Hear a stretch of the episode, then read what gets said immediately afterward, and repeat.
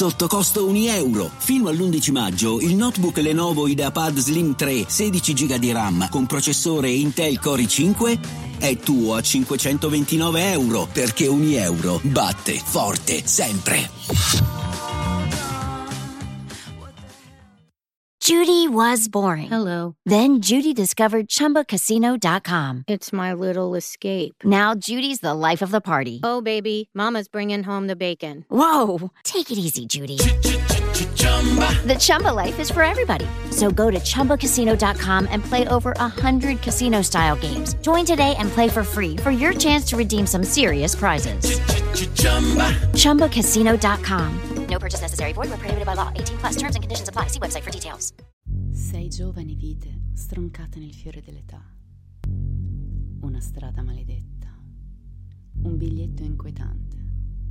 Una storia del passato che parla di un crudele presente. Benvenuti a Direful Tales. Questo è il caso del Freeway Phantom Killer.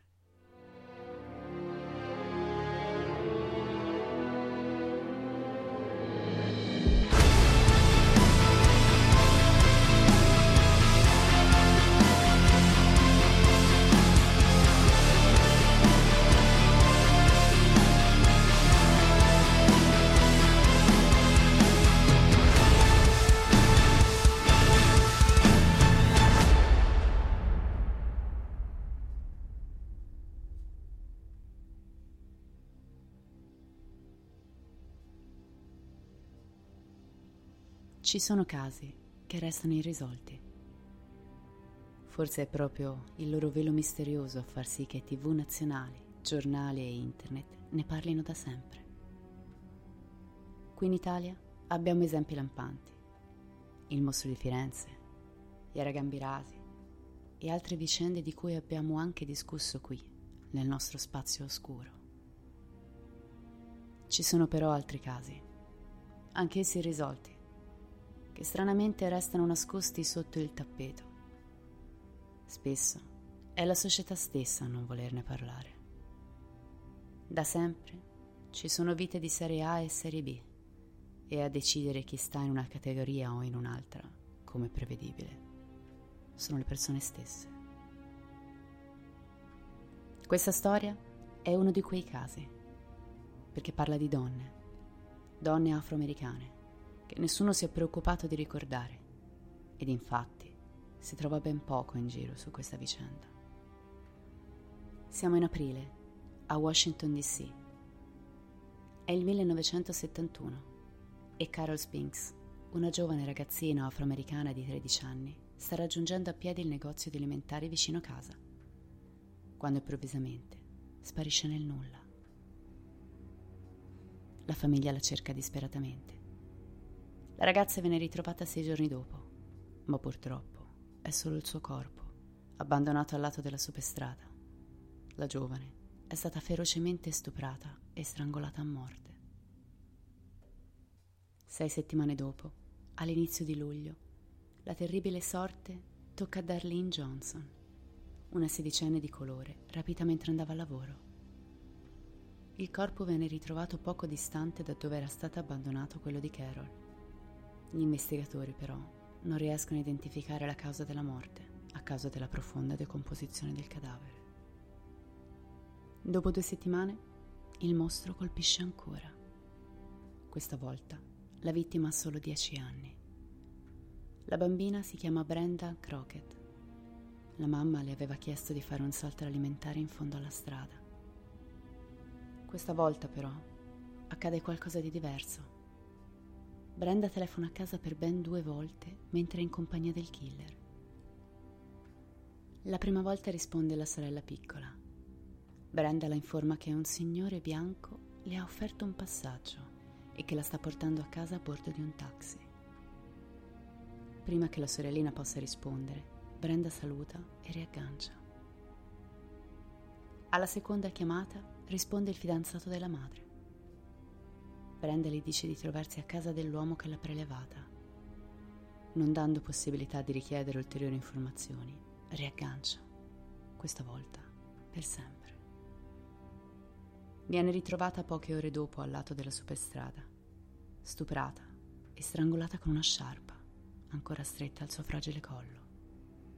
La comunità afroamericana di Washington è sconvolta. Il modus operandi del mostro è chiarissimo a tutti.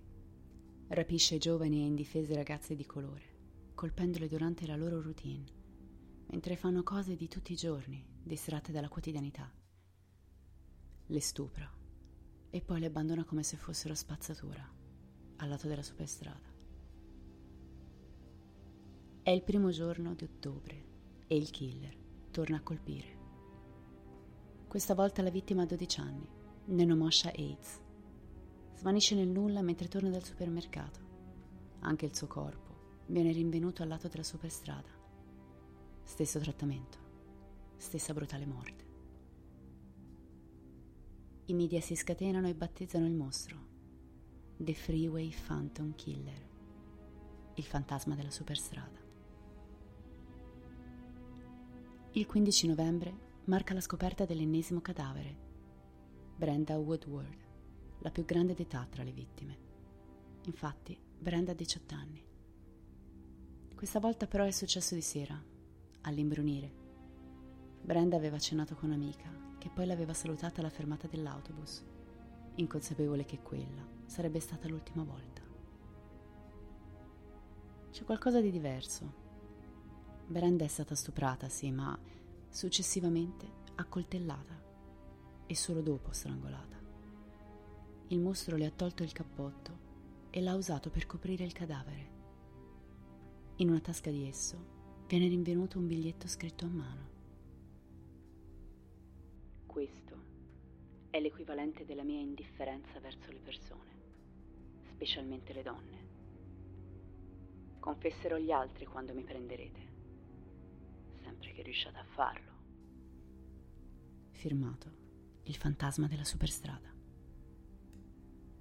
Ecco che il mostro quindi fa vedere un lato di sé. Per la prima volta comunica e lo fa in modo narcisistico, quasi sfidando la polizia a catturarlo. Analizzando il biglietto si notano alcune cose. Intanto l'uso del termine equivalente, una scelta di parole che potrebbe suggerire una persona con un discreto livello di educazione. Però la parola è scritta in modo errato.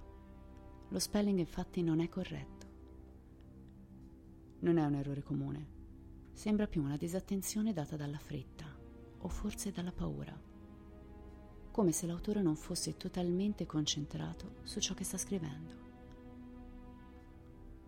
Entra in campo l'FBI, che fa analizzare la nota e giunge alla conclusione che sia stata scritta dalla stessa Brenda sotto dettato dell'assassino. La calligrafia infatti combacia con quella della giovane ragazza. Si ipotizza che Brenda potesse conoscere il mostro. La calligrafia infatti sembrerebbe non presentare i tipici tremolii di chi scrive in uno stato di terrore o di ansia. La ponteggiatura è presente e corretta. Su questo personalmente dissento un po'. Anzi, ritengo che l'errore di spelling possa essere il risultato della paura e della pressione che il mostro le ha usato mentre la forzava a scrivere. Dopo il ritrovamento del biglietto, come in molti altri casi, il serial killer si ferma. Tutto torna a tacere. Torna il silenzio. La pace. Una pace trattenuta a denti stretti dai familiari delle vittime, che nel frattempo cercano ancora risposte. Dieci mesi dopo, nel settembre del 1972, l'assassino torna a colpire e strangola Diane Williams. La rapisce alla fermata dell'autobus, dove il fidanzato l'aveva lasciata pochi minuti prima, dopo aver passato una piacevole serata insieme. Il corpo viene avvistato da un camionista, sempre al lato di quella maledetta superstrada. Nel 1974 viene formata un'ampia task force per investigare il caso. Vengono seguite piste ed interrogati diversi sospettati. Nel mirino finisce per prima una gang locale, famosa per i rapimenti e gli stupri di gruppo attuati nella città di Washington. I Green Vega Rapist, talmente fieri del loro schifoso operato da farsi chiamare proprio gli stupratori di Green Vega. La zona dove vengono abbandonati i corpi dell'assassino combacia con quella dove la gang è solita rapire giovani donne e l'età delle vittime è la stessa delle ragazze abdotte dalla banda dei criminali. Un membro della gang spara a zero su un compagno. Quest'ultimo gli avrebbe rivelato informazioni particolari riguardo gli omicidi. Il problema è che tali informazioni erano già di dominio pubblico. Gli agenti interrogano l'uomo, ma lui nega tutto, anzi, fa di più. Fornisce alibi e prove relative ai suoi spostamenti durante i giorni degli omicidi. Quindi non è implicato. Strada interrotta. Finiscono nel mirino anche due ex agenti di polizia, arrestati per l'omicidio di una quattordicenne, Angela Barnes, che per tempo si credette una delle vittime del fantasma della superstrada. Ma successivamente si comprese che i due casi non erano collegati.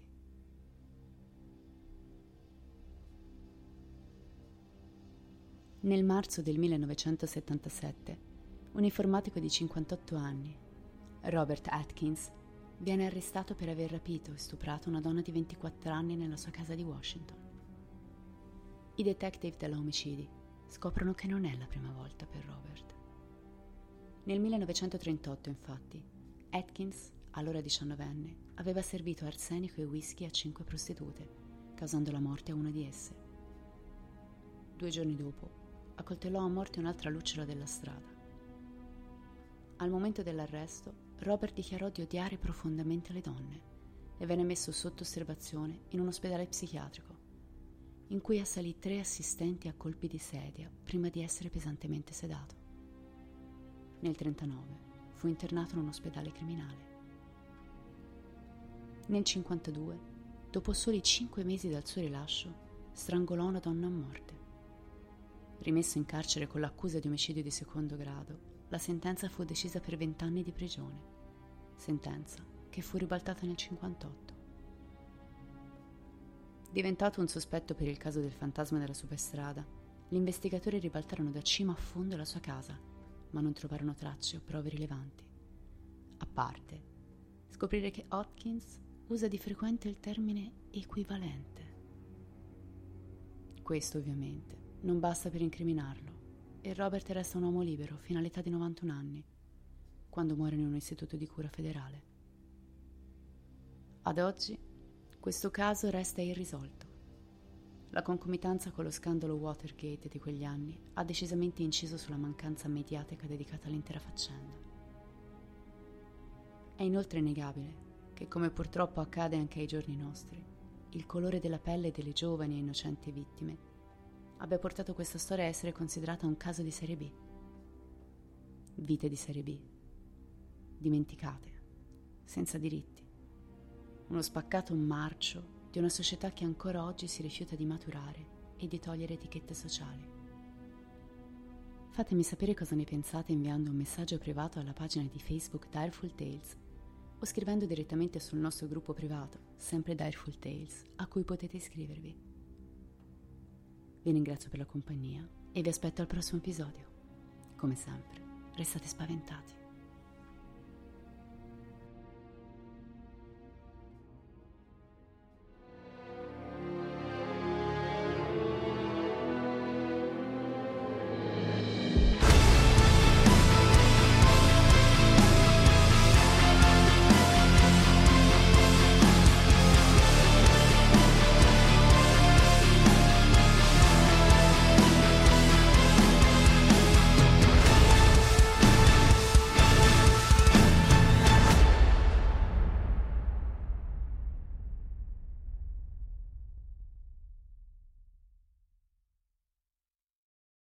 Judy was boring. Hello. Then Judy discovered ChumbaCasino.com. It's my little escape. Now Judy's the life of the party. Oh, baby, Mama's bringing home the bacon. Whoa, take it easy, Judy. The Chumba life is for everybody. So go to ChumbaCasino.com and play over 100 casino-style games. Join today and play for free for your chance to redeem some serious prizes. ChumbaCasino.com. No purchase necessary. Void where prohibited by law. 18 plus terms and conditions apply. See website for details.